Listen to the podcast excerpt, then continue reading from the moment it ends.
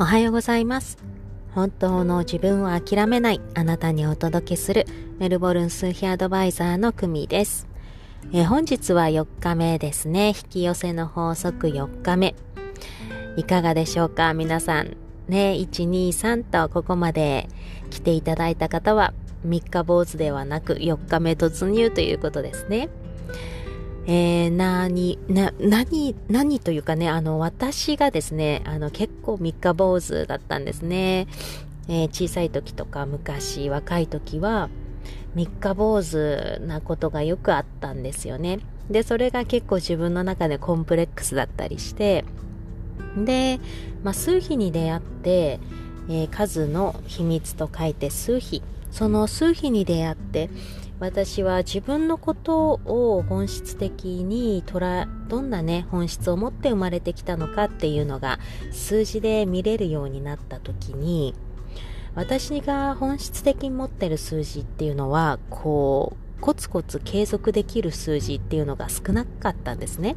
というか本質にはそういう数字を持っていなかったんですね。なのでね、本質はどちらかというとこう物事をね軽快にパンと始めるけれども、なかなか長続きはしないとか、いろいろなものに手を出してみるっていうような本質だったんですね。それをね知った時になんかこうすごくいい意味で開き直れたというか、なんだそうなんだ、なら仕方ないのかってね思えたのをよく覚えてます。えー、まあ数秘っていうのは生年月日からみっつの数字を出すものと、それをね私は魂の数字と呼んでいて、そこからは本質を見ることができるんですが、他に名前からも数字を出すんですね。名前から出した数字は名前の数字と呼んでいて、まあ、いつつむっついろいろと出てきます。そちらの数字はですね、本質とは少し違ってえー、行動のねパターン、行動の癖だとか、どんなことに喜びを感じるのかとか、あと人からどう見られるのか、あとは将来どんなね方向性に行くのかみたいな、そういう部分を見ることができるんですね。で、私の場合行動の癖のところに、えー、少しねあのきちきちっとし一個一個慎重にやっていくっていうような数字は持ち合わせてはいるんですが、うん、なのでこういう何か物事を続けたい、継続したいっていう時にはその数字をね思い出して意識して使うようにしています。まあそんな感じでね、このラジオもコツコツとね続けていければなと思ってます。えー、実はね今私キャンプに来てるんですね。昨日到着して、で昨日ねラジオを収録したんですが、インターネットの環境が悪かったみたいでちゃんとアップグレードできてなかったので、また今急遽撮り直してます。昨日ねキャンプ、久しぶりのキャンプだったんですね。メルボルン、オーストラリアのメルボルンは、まあ、にせんにじゅうねんねコロナの影響でさんがつからロックダウンが始まっていたんですが、一時解除されて、またしちがつからは次は本格的なロックダウンによんかげつかん入ってたんですね。なのでごキロ圏内しか行動できなかったりとかで、さん、よんしゅうかんまえにようやくにじゅうごキロまではね行動していいよってなったんですね。で先週末そのにじゅうごキロの制限もやっと解除されまして、でいよいよねキャンプとか行けるっていうことになって、でまあオーストラリアは日本と季節が真逆なのでじゅういちがつといえばねもう初夏なんですね。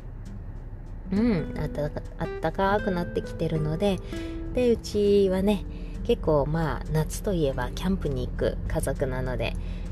もうやっと行けるっていうことで今年ね初めての初キャンに来ているんですね。いや昨日ねやっぱりいいなって思いましたね。自然のところ、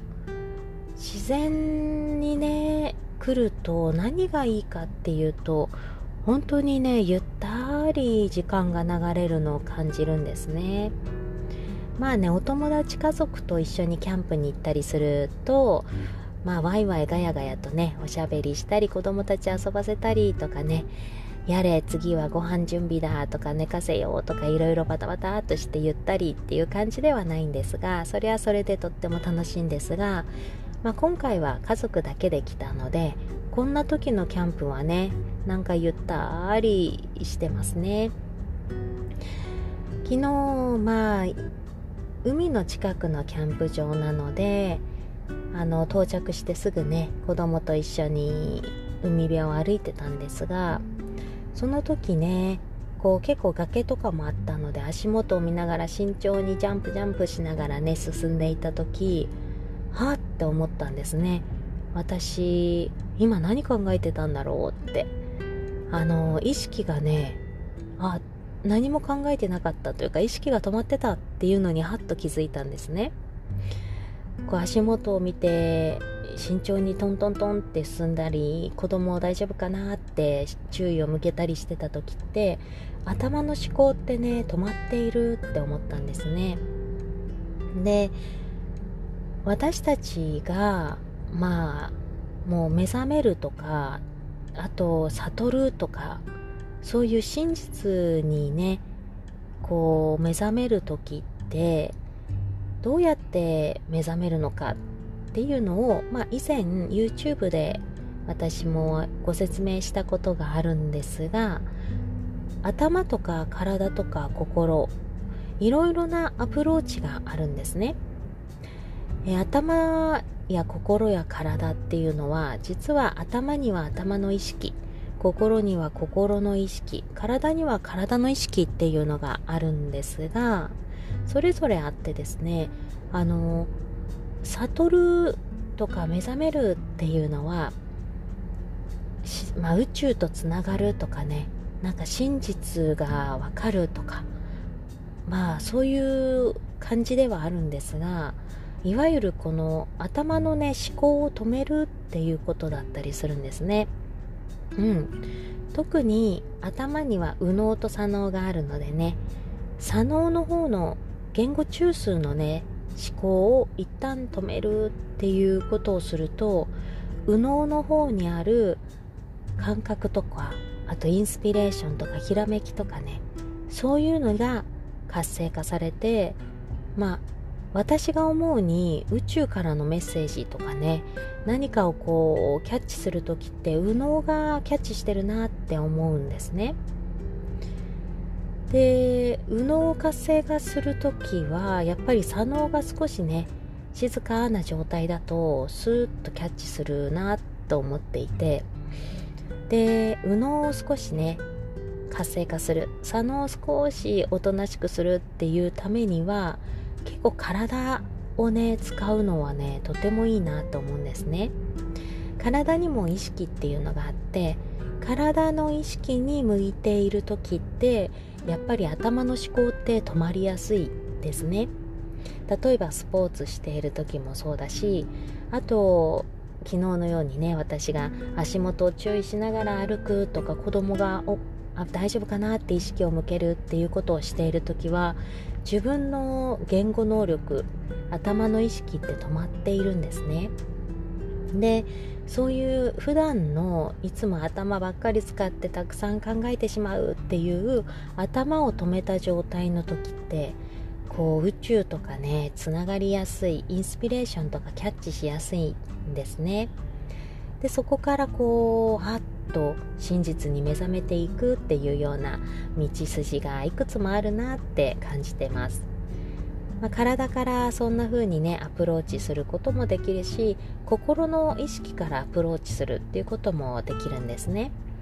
えー、まあ心理学とかね、インナーチャイルドとかね、統合のワークなんていうね、心をアプローチするっていうことで、悟ったり目覚めたり真実にね近づいたりっていうようなアプローチもできるなって思ってます。またはね、頭からの意識を使うっていうのもね、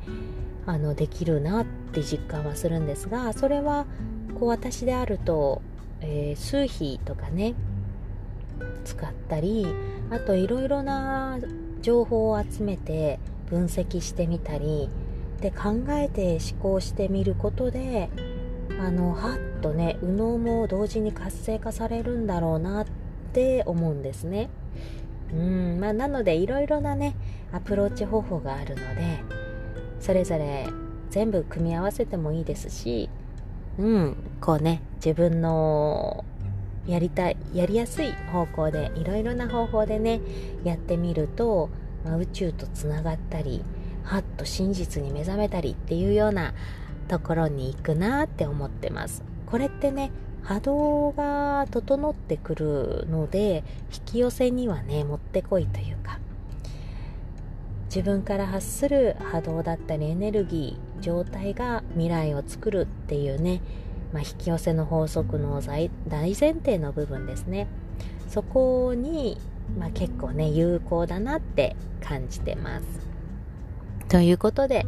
まあ、明日は引き寄せの法則いつかめになりますね。またいろいろ実践とかを交えて一緒にね進んでいければなと思います。また明日お会いしましょう。それでは皆さん、いい一日を過ごしてください。